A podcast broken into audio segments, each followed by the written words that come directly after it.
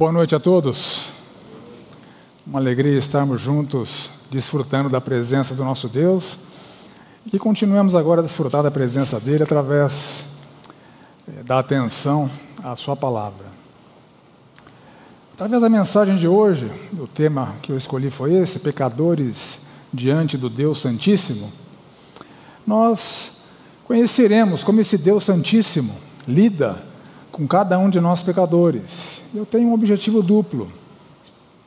Em primeiro lugar, para vocês que já creram no Senhor Jesus Cristo como seu Salvador, que você contemple o caráter de Deus ao longo dessa reflexão e obtenha daí subsídios para louvá-lo, para agradecê-lo.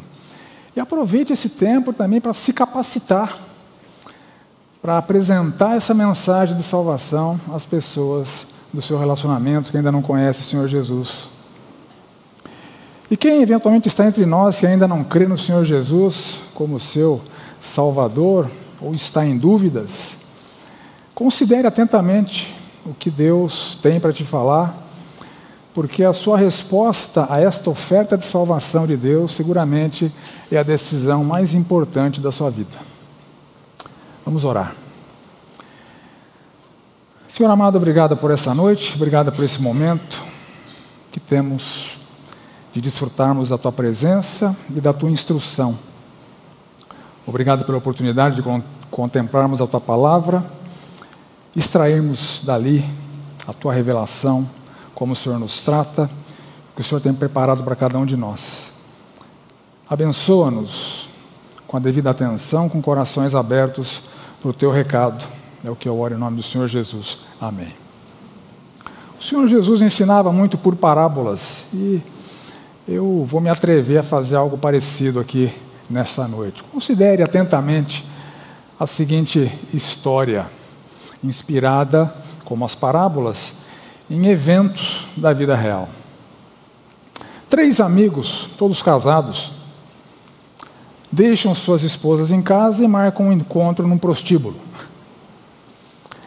Ah, depois de fornicar com as prostitutas e prostitutos, eles se dirigem ao bar do local e passam a consumir álcool, drogas, porque eram viciados, eram praticantes desse hábito do vício. E além de viciados, eles também eram muito gananciosos, muito avarentos, mas não eram chegados no trabalho.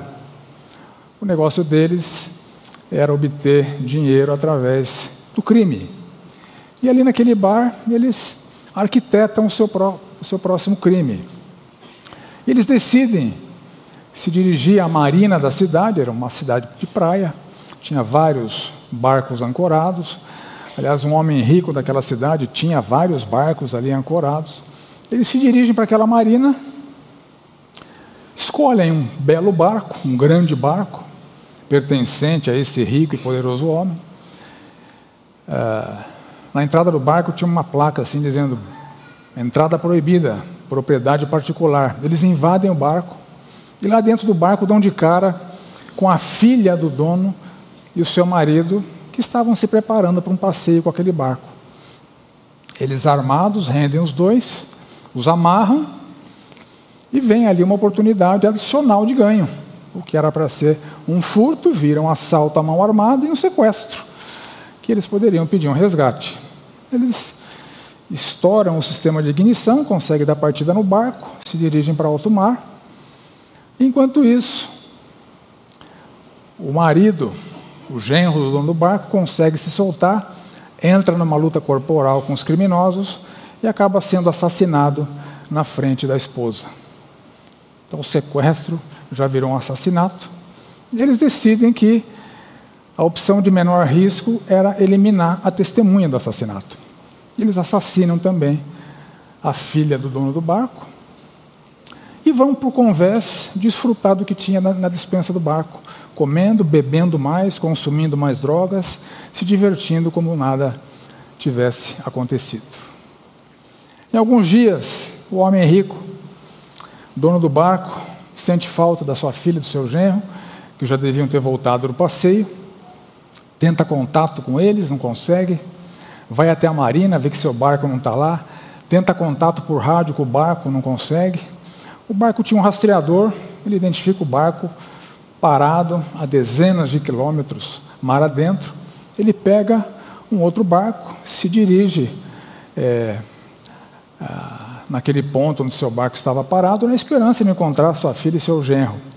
E ao ir chegando perto do barco, ele se depara com a seguinte cena: os três delinquentes estavam na água, próximos do barco, porque eles tinham pulado do barco para nadar, mas não tinham descido a escada para voltar para o barco. Eles estavam ali há vários dias, sedentos, famintos, com hipotermia, à beira da morte. Era questão de pouco tempo para que todos morressem. O dono do barco chega perto, pergunta se eles precisavam de ajuda, eles dizem que sim. Pergunta se o barco era deles, eles dizem que sim. O dono do barco os reconhece, eram delinquentes conhecidos na cidade, ele, ele se identifica. Esse barco é meu, vocês roubaram. Eu quero saber da minha filha e do meu genro.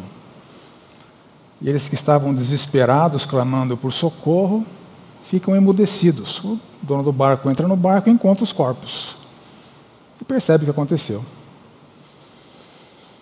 E esse pai, angustiado, irado, diante daqueles três delinquentes, que tinham assassinado a sua filha e o seu genro. O que você faria no lugar do dono desse barco? Eu sei que eu faria.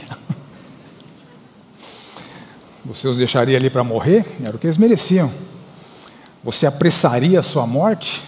Era o que eu estaria tentado a fazer. O que você faria? Eles invadiram sua propriedade, roubaram sua propriedade, danificaram sua propriedade, sequestraram sua filha e marido, assassinaram sua filha e marido, mentiram tentando se safar, estavam à beira da morte, sem esperança. O que faríamos? E ao longo dessa nossa reflexão você vai ver que há várias similaridades entre como Deus nos vê e como aquele pai via aqueles três delinquentes. O caráter de Deus é claramente revelado diante da realidade do pecado, do pecado humano e de como é, Deus lida com esse pecado humano. E a inevitável e merecida condenação de todos os seres humanos. Nosso Deus é um Deus santíssimo, extremamente justo, e Ele espera obediência absoluta a todas as suas leis morais Entretanto, nenhum de nós, ninguém da raça humana jamais conseguiu, jamais conseguirá andar de acordo com as expectativas de Deus, satisfazendo o seu altíssimo padrão. E essas transgressões contínuas que fazem parte da minha vida e da sua, da sua vida, a Bíblia chama de pecados. Todos nós somos pecadores e pecados têm consequências. Pecados levam a uma condenação da parte de Deus. E há cinco realidades que revelam o caráter do nosso Deus enquanto ele lida com pecadores. Primeira realidade: a total depravação da raça humana e as suas inevitáveis implicações. Observe como Deus vê a cada um de nós em Romanos 3, é, capítulo 3, versos 10 a 18. Como está escrito, não há justo nenhum sequer, não há quem entenda, não há quem busque a Deus. Todos se desviaram e juntamente se tornaram inúteis. Não há quem faça o bem, não há nenhum sequer. A garganta deles é sepulcro aberto, com a língua engana um veneno de víbora está nos seus lábios. A boca ele as tem cheias de maldição e amargura. Seus pés são velozes para derramar sangue, nos seus caminhos a destruição e miséria. Eles não conhecem o caminho da paz, não há temor de Deus diante dos seus olhos. Então não há nenhum justo, não há nenhum reto, não, não há ninguém que ande em retidão, ninguém tem o um entendimento de como seus pecados afrontam a Deus Ninguém no seu estado natural busca um relacionamento com esse Deus. Toda a humanidade, todos são pecadores, desviados e por isso incompatibilizados de desfrutar de um relacionamento da presença de Deus. Todos usam seus lábios para ferir, difamar, ofender, mentir, etc. Todos são homicidas, e veremos o Senhor Jesus explicando sobre esse pecado. Todos deixam um rastro de destruição, ofensas, agressões, calúnias, difamação, arrogância, imoralidade, adultério, roubo, homicídio. Ninguém está em paz com Deus, todos estão sob a ira de Deus. Deus nos vê como aquele pai da história inicial via aqueles delinquentes imorais, adúlteros, abusadores de drogas, gananciosos, avarentos, portanto idólatras, mentirosos, ladrões, assassinos e necessitados desesperadamente de salvação. É assim que Deus nos vê. Mas nós podemos ser tentados a pensar o seguinte: não, não sou nada igual àqueles delinquentes. Será? Veja o próximo verso. Vocês não sabem que os injustos não herdarão o reino de Deus? Não se enganem. Aqueles que se envolvem em imoralidade sexual, adoram ídolos, cometem adultério, se entregam a práticas homossexuais, são ladrões avarentos, bêbados, insultam as pessoas ou exploram os outros, não herdarão o reino de Deus. E aqueles delinquentes transgrediram praticamente tudo que esse texto condena. E você? Quem aqui, não precisa levantar a mão, é só uma pergunta retórica, né? Quem aqui já se envolveu com imoralidade sexual? Imoralidade sexual é qualquer forma de atividade sexual fora das fronteiras de um casamento entre um homem e uma mulher. Então, um namoro mais acalorado, aquela mão onde não deve, acesso à pornografia, sexo antes do casamento, é contemplação de maneira apreciativa de cenas tórridas, de filmes e séries. Tudo isso tem um nome, meus caros: imoralidade sexual. Quem já adulterou? violou o sétimo mandamento: não adulterarás. Antes de responder, preste atenção no que o Senhor Jesus Cristo fala. Eu, porém, vos digo: qualquer que olhar para uma mulher com intenção impura no coração, já adulterou contra ela. Não precisa chegar nas vias de fato, a intenção do coração chama-se adultério. Quem já se excedeu no consumo de bebida, que é uma droga, é uma droga lícita, mas é uma droga já ficou alterado depois de consumir uma garrafa de vinho, algumas caipirinhas? Criou coragem para falar o que eventualmente não fala? Isso é abuso de drogas. Consome álcool vários dias da semana? Isso é abuso de drogas, é condenável. Quem já foi ganancioso, avarento e, portanto, idólatra e violador do primeiro mandamento: não terás outros deuses diante de mim. A Bíblia nos ensina: avareza é idolatria. Quem nunca idolatrou dinheiro? Quem nunca teve ganância? Quem nunca se viu insatisfeito com o que tem, quis mais e colocou dinheiro acima de outras prioridades na vida? Quem já mentiu? Transgrediu o nono mandamento? Mentiu eventualmente pelas causas mais banais? te ligo em cinco minutos e não liga, já estou chegando, nem saiu de casa. Mentiras. Um pobre te pede um dinheiro na rua e você diz: não tenho nada, com a carteira cheia. Mentira. De omissão. Engana um cliente para conseguir um contrato. Engana o fisco com a declaração de imposto de renda, com a declaração dos impostos da empresa. Mentira. Mentirosos quem fazem isso mentir para escapar de uma punição, omitir toda a verdade para tentar dar uma atenuada é, na reação de quem está te cobrando de alguma coisa, colar em alguma prova, enganar o professor, mentirosos. Quem já roubou e transgrediu o oitavo mandamento de Levítico 20? recebeu um troquinho errado, 10 reais, deixa quieto. Roubo, ladrão. Se apropriou de alguma coisa que achou, não procurou o dono, ladrão. Tirou xerox de um livro que tem direito autoral, ladrão de propriedade intelectual.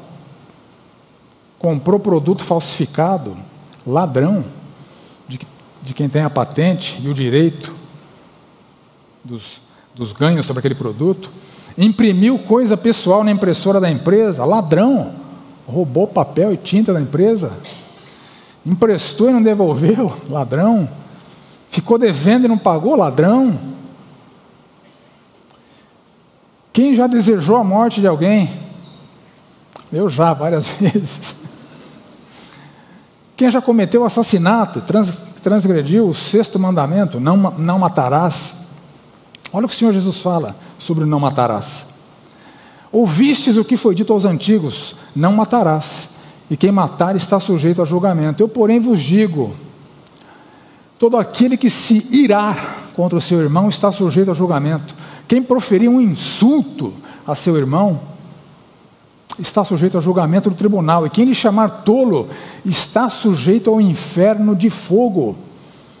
Um assassinato em vias de fato e o desejo irado de promo, promover, buscar, desejar o mal de alguém é a mesma raiz, é a transgressão do mandamento: não matarás, e a punição qual que é?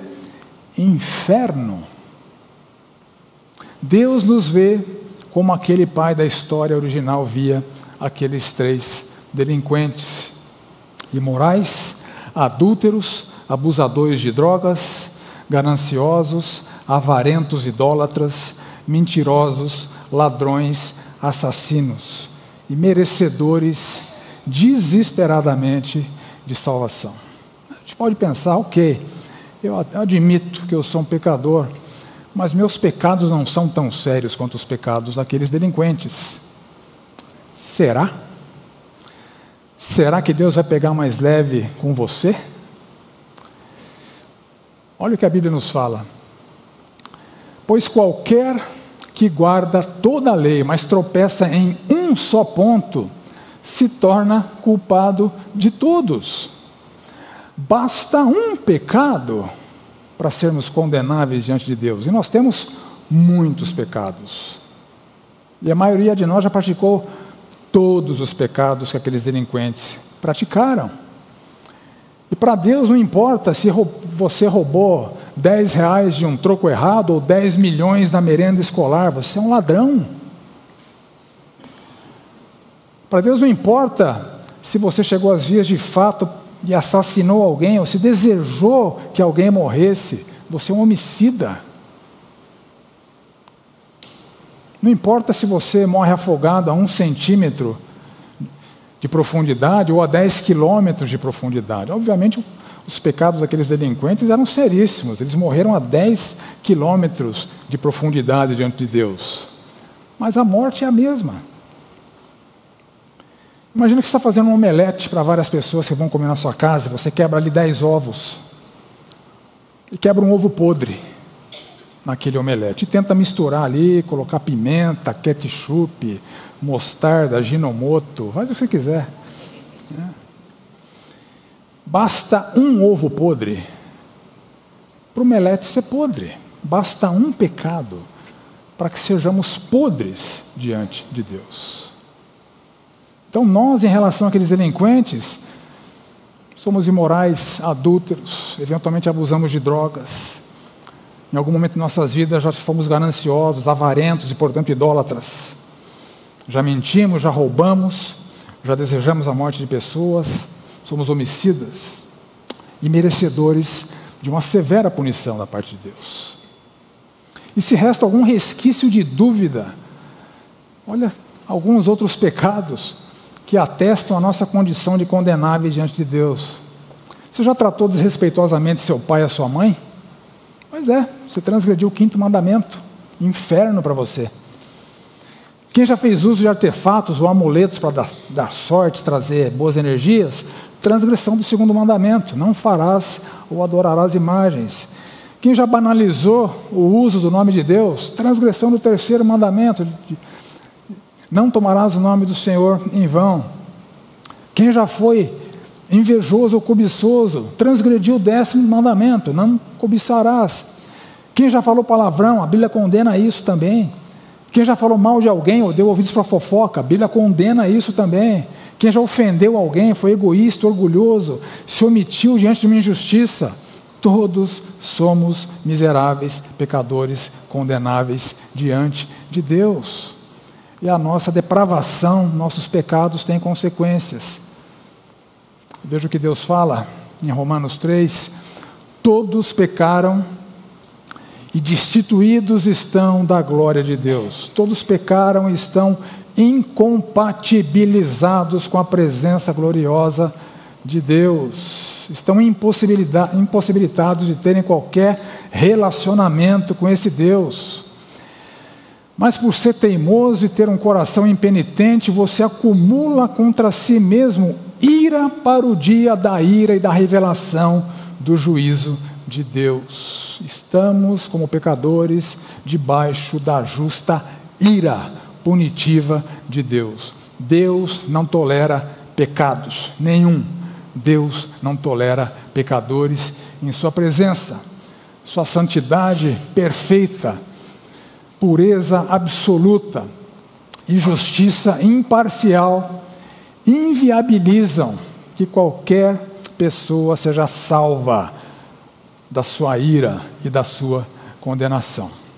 E a sua ira demanda punição pelos pecados. E a Bíblia descreve essa realidade com essas palavras mesmo: ira de Deus e justo juízo de Deus. E Jesus fala sobre isso, olha só, em Mateus 13: mandará o Filho do Homem, Jesus Cristo, seus anjos, que ajuntarão do seu reino todos os escândalos, os que praticam iniquidade, os lançarão na fornalha acesa e ali haverá choro e ranger de dentes.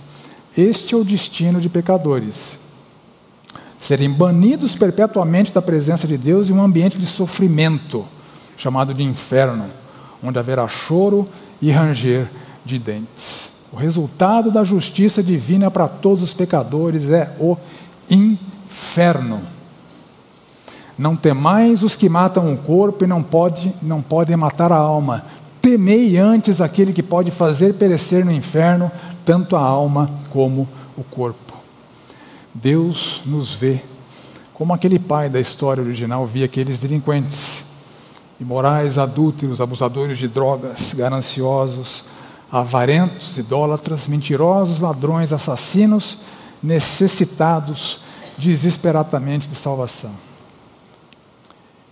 Eventualmente você pode pensar, muita, muita, muita gente pensa assim, mas eu pratico o bem e compenso o meu pecado. Será que a justiça divina funciona assim? Cada coisa boa que você faz limpa a sua barra diante de Deus? Uma coisa ruim que você fez? Você mata uma criança e salva outra, está tudo certo, empatou. Você comete aborto e adota uma criança, está né? perdoado do assassinato daquele ser na barriga. Eu soneguei milhões em impostos, mas dei metade para os pobres. Então, fiquei só com metade, estou perdoando. Não funciona assim, a gente sabe disso. A justiça nem humana nem divina funciona assim. Que todos merecemos é permanecermos banidos para sempre de qualquer possibilidade relacional com Deus porque o salário do pecado é a morte. E os lançarão na fornalha acesa, e ali haverá choro e ranger de dentes. É disso que todos precisam ser salvos, da justa ira condenatória de Deus. É disso que trata a salvação que a Bíblia tanto fala. Imagine-se agora no lugar daquele pai de novo diante daqueles três delinquentes, tudo que eles cometeram, existe alguma chance de você perdoá-los? Salvá-los da morte merecida? E mais ainda, que tal você adotá-los como filhos, já que você perdeu sua filha? Adotá-los como filhos e herdeiros dos seus bens? Imagina aquele pai amando aqueles delinquentes perdoados, adotados como filhos, com todo o afeto e carinho de um pai perfeito. É inconcebível, humanamente falando, né? Pois é, mas é isso que Deus faz por nós. Há uma péssima notícia, entretanto, 1 Timóteo 2 nos fala o seguinte: Deus, o nosso Salvador, deseja que todos os homens sejam salvos e cheguem ao pleno conhecimento da verdade, o qual Jesus Cristo a si mesmo se deu em resgate por todos. Deus deseja que todos os homens sejam salvos. Deus prova o seu próprio amor para conosco pelo fato de ter Cristo morrido por nós, sendo nós ainda pecadores. O inferno é o que nós mereceríamos, mas Deus não quer isso para nós. E esses versos nos levam à segunda realidade que revelam o caráter do nosso Deus. O amor sacrificial de Deus que enviou seu único filho para morrer pelos pecados de toda a humanidade, para receber a punição pelos pecados de toda a humanidade. Isso é uma ótima notícia.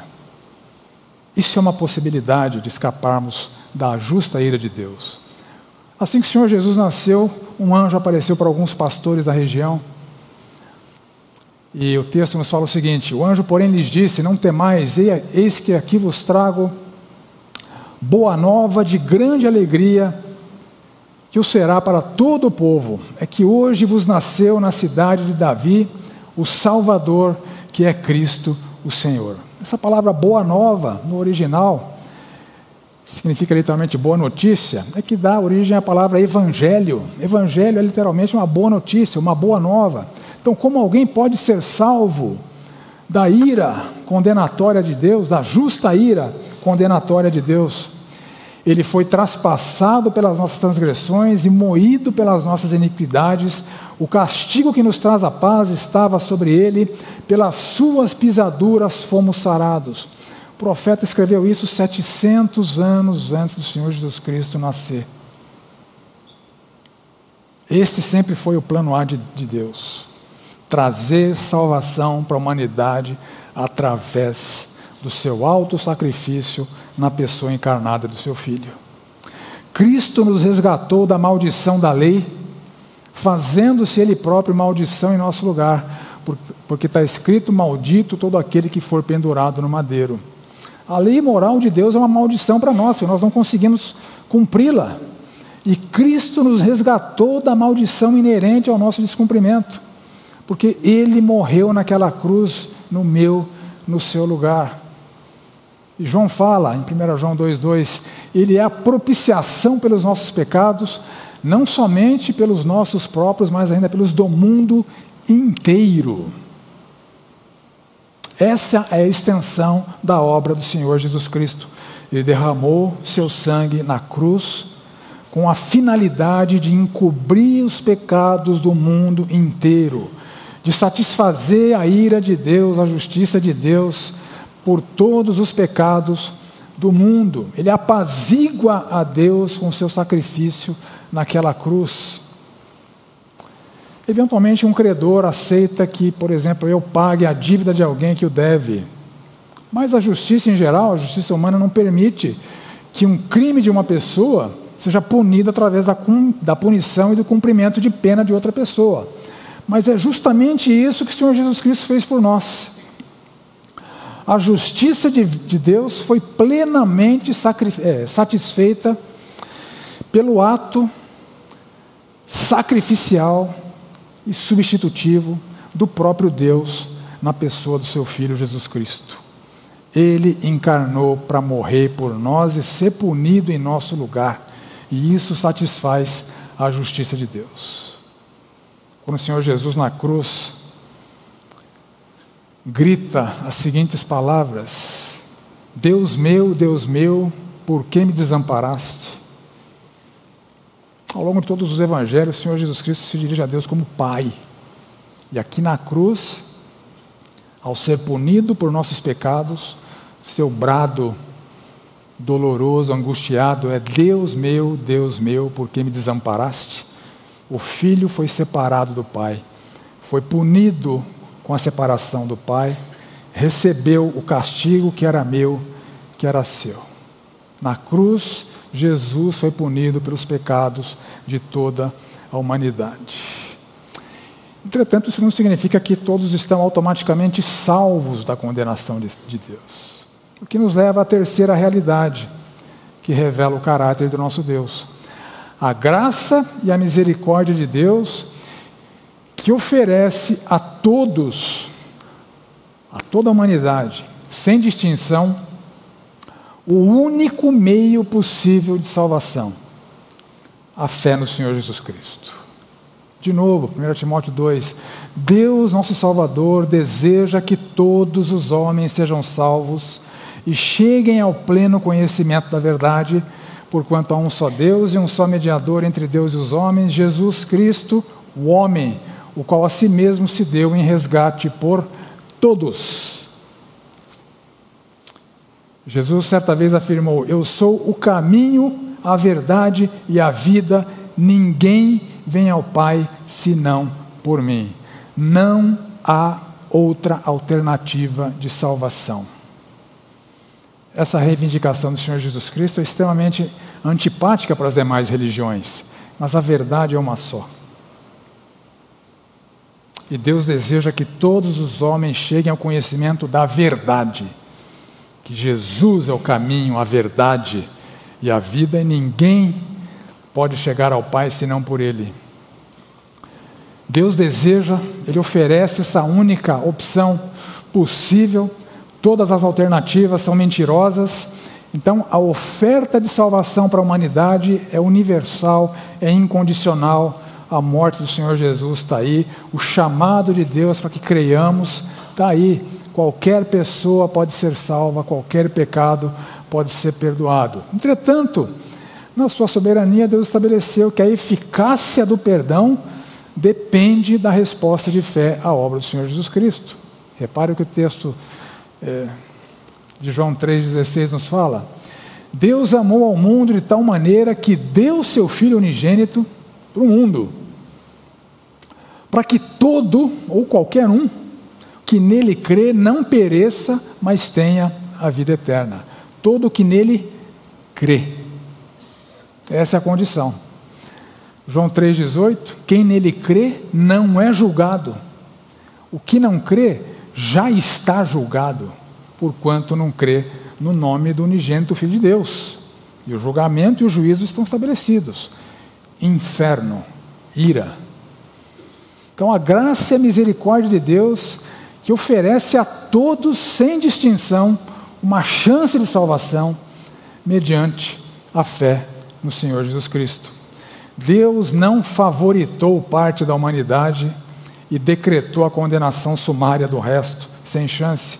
Deus deseja que todos sejam salvos. Deus amou o mundo. Cristo é propiciação pelos pecados de toda a humanidade. Deus não faz acepção de pessoas. Romanos 2 fala que Deus não trata as pessoas com parcialidade. Seu caráter imaculado não permitiria isso. Ele não só promoveu o meio e deseja a salvação de todos. E vamos para a quarta realidade. Deus está empenhado em conduzir o pecador a Cristo, viabilizando que esse possa responder com fé. A incredulidade é, é inerente à nossa natureza pecaminosa. Nós não conseguimos crer. Precisamos da ajuda de Deus para crer. O Senhor Jesus Cristo disse: Ninguém pode vir a mim se o Pai que me enviou não o trouxer, e eu ressuscitarei no último dia. O autor de Hebreus nos fala, olhando firmemente para o Autor e Consumador da fé, Jesus, o qual, em troca da alegria que lhe estava proposta, suportou a cruz. Deus, com seu poder, nos dá condições de superarmos a incredulidade inerente à nossa natureza pecaminosa. Deus não só oferece a salvação, providenciou o meio de salvação, Ele nos ajuda a crer no Senhor Jesus Cristo. E como Ele faz isso? João nos, nos, nos relata o que o Senhor Jesus disse: Mas eu vos digo a verdade, convém-vos que eu vá, porque se eu não for, o Consolador, o Espírito Santo de Deus, não virá para vós outros. Se eu, porém, for, eu vou-lo enviarei. Quando ele vier, o Espírito Santo, convencerá o mundo do pecado, da justiça e do juízo. O poder de Deus mediante a atuação do Espírito Santo no mundo, para todos aqueles que ouvem a boa nova do Evangelho, o Espírito Santo atua no coração da pessoa, em primeiro lugar, convencendo a pessoa de que ela é uma pecadora. Quem não se acha pecador não entende que precisa de salvação. Então o Espírito nos convence que somos pecadores. O Espírito nos convence da justiça de Deus, que o Senhor Jesus satisfez plenamente a justiça de Deus e está agora diante de Deus intercedendo a favor de todo, todos aqueles que creem. E o Espírito nos convence do juízo, porque assim como é, o príncipe desse mundo está julgado, todos aqueles que não creem no Senhor Jesus Cristo também já estão julgados. Então, e como resultado desse intento, desse esforço poderoso de Deus em nos salvar, em viabilizar a nossa fé, e todo aquele que não resiste ao esforço, ao empenho de Deus de conduzi-lo a Cristo, o resultado é esse. Efésios 2: Pela graça sois salvos, mediante a fé, isso não vem de vós, é um dom de Deus, não de obras, para que ninguém se glorie. Salvação é uma dádiva não merecida que recebemos pela fé que não conseguimos expressar, que o próprio Deus nos ajuda a expressar. Esse é o caráter do nosso Deus. Não há possibilidade de salvação por obras e feitos humanos, por mais altruístas e generosos que eles sejam. Os pecados sempre serão muito maiores que quaisquer boas obras.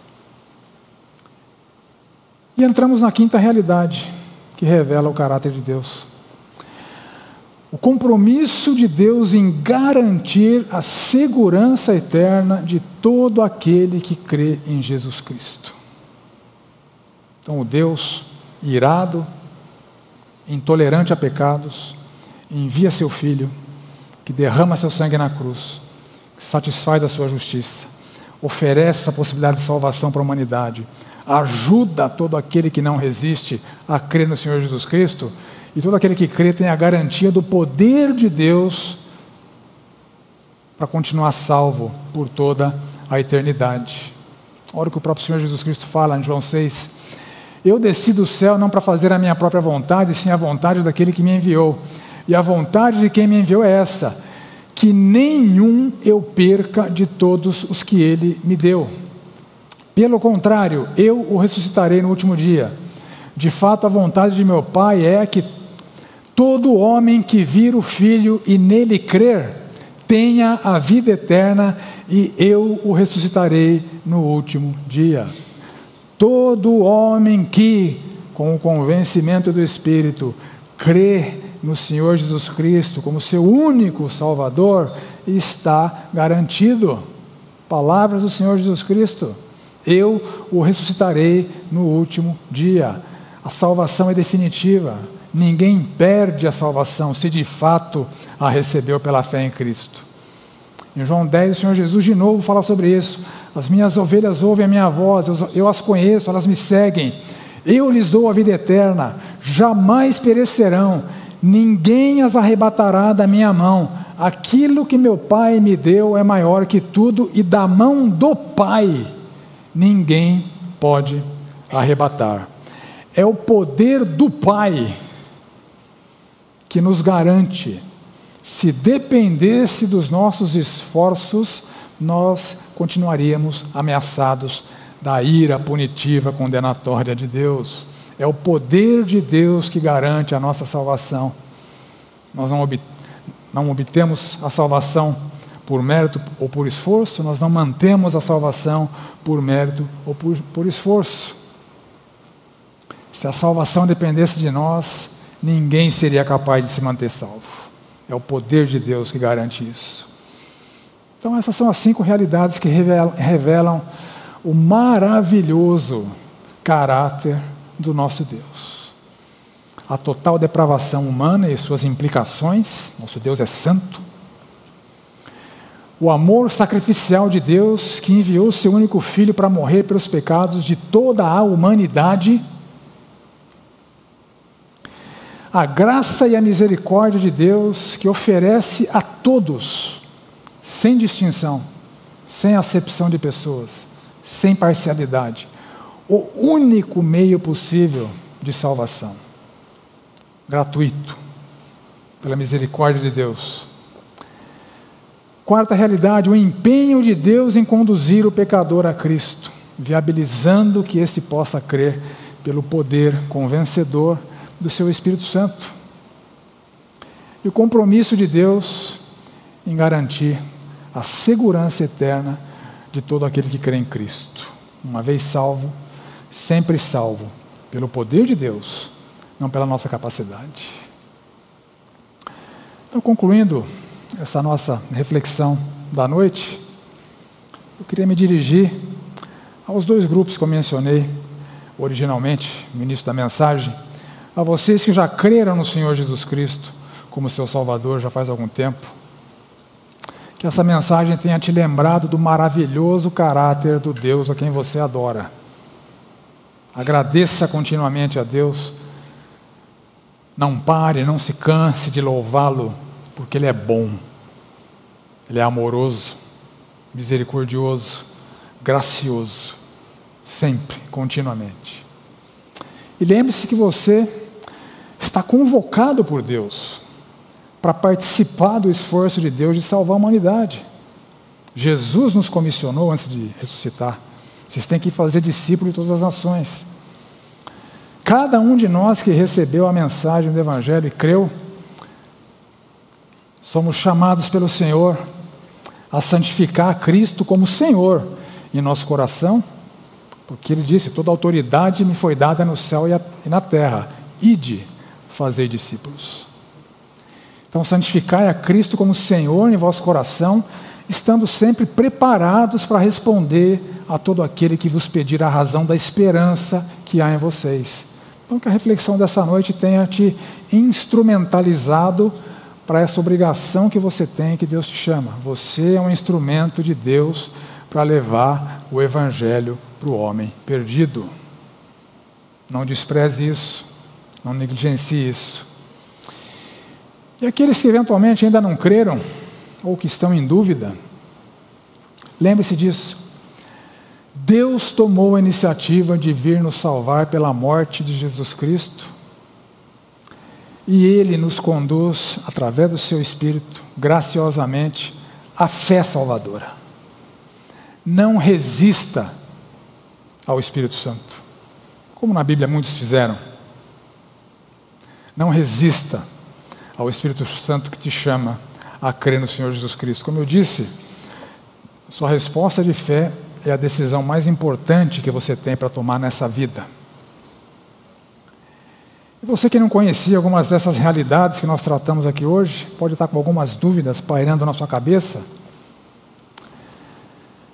Você pode estar se perguntando, mas afinal de contas, o que, eu preciso fazer? Então, o ser humano é muito inclinado a isso. O que, eu tenho que fazer? Qual que é a minha parte? O que, eu preciso fazer para escapar da condenação? Nada. Jesus já fez por você. O que, eu preciso fazer para merecer, então, o que Deus está me oferecendo? Nada. Você não merece. Isso chama-se graça. É um ato de misericórdia. Ao contrário de nós que desejaríamos a morte daqueles três delinquentes, Deus não deseja a nossa.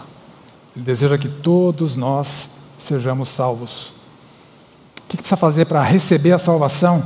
Nada. Não resista que o Espírito Santo te leva à fé no Senhor Jesus Cristo. E para manter a salvação, o que você precisa fazer? Nada. Nada, nada, nada, nada. Uma obra iniciada e consumada por Deus por todos nós. E há três respostas possíveis a esta oferta de Deus a esse chamado de Deus, a esse convencimento do Espírito? A primeira resposta possível é: não quero, não acredito. Eu acho tudo isso uma balela. Bíblia é coisa para gente ignorante. Tem muita gente que responde assim. Algumas pessoas responderam assim para o Senhor Jesus Cristo. Certa vez ele se dirigiu a um grupo desses opositores e disse o seguinte: Examinais as Escrituras, porque julgais ter nelas a vida eterna, e são elas mesmas que, te, que testificam de mim. Contudo, não quereis vir a mim para ter de vida. Não querem, apesar do poder convencedor do Espírito. Não querem, resistem, obstinados. Essa é uma resposta possível. Deus deseja que todos sejam salvos, mas criou pessoas livres. Então você é livre para rejeitar a oferta de Deus. Outros podem estar dando a seguinte resposta: agora não, talvez um dia.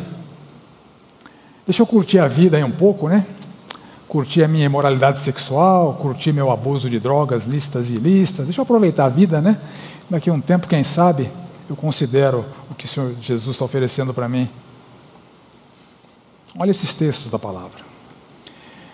Vigiai, pois, porque não sabeis o dia nem a hora. A Bíblia nos ensina que o dia do juízo final vai chegar. Ninguém sabe quando é. A volta de Cristo e o, e, a, e o consequente julgamento final são iminentes. Retardar essa decisão não é sábio. Louco, esta noite te pedirão a tua alma. A vida é breve, nossa partida é iminente. Hoje pode ser seu último dia de vida. Postergar essa decisão pode significar algo irreversível o inferno, a condenação. E aos homens está ordenado morrerem uma só vez, depois disso o juízo. Não tem reencarnação, não tem outra vida, não tem outra chance. Morreu, vai enfrentar Deus e seu julgamento. Quem nele crê, não é julgado, escapa. O que não crê já está julgado. E a terceira resposta, que é o desejo de Deus,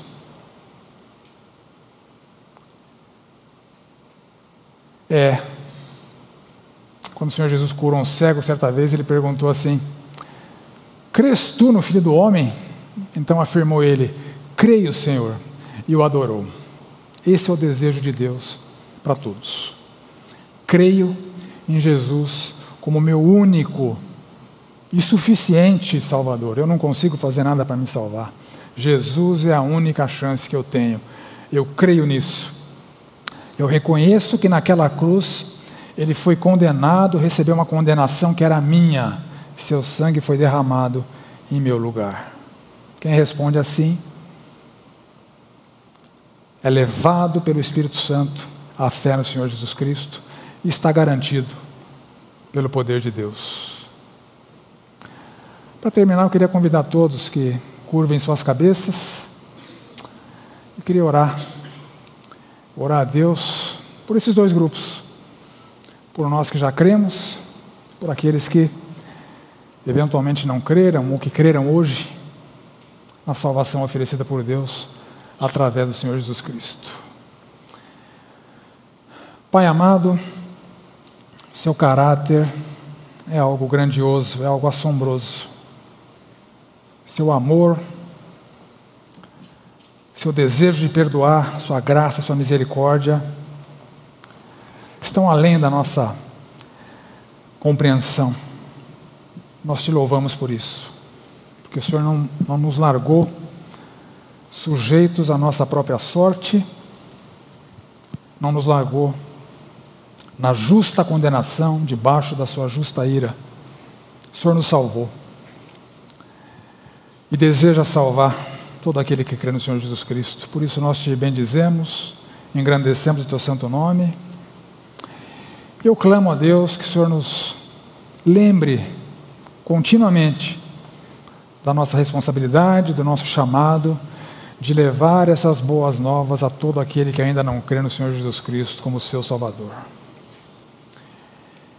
Eu peço, Pai, eventualmente por aqueles que compreenderam hoje que crer no Senhor Jesus Cristo é a única maneira de receber o perdão definitivo de ti, do Senhor. Que o Senhor continue a derramar sobre cada um deles o poder convencedor do Espírito Santo. Que essa compreensão evolua numa resposta de fé e que haja aqui nesse lugar hoje salvação, iniciada por Ti, realizada pelo Senhor Jesus Cristo consumada pelo Teu Santo Espírito na vida de todo aquele que crê. Obrigado, Senhor, a nossa oração em nome do Senhor Jesus Cristo. Amém.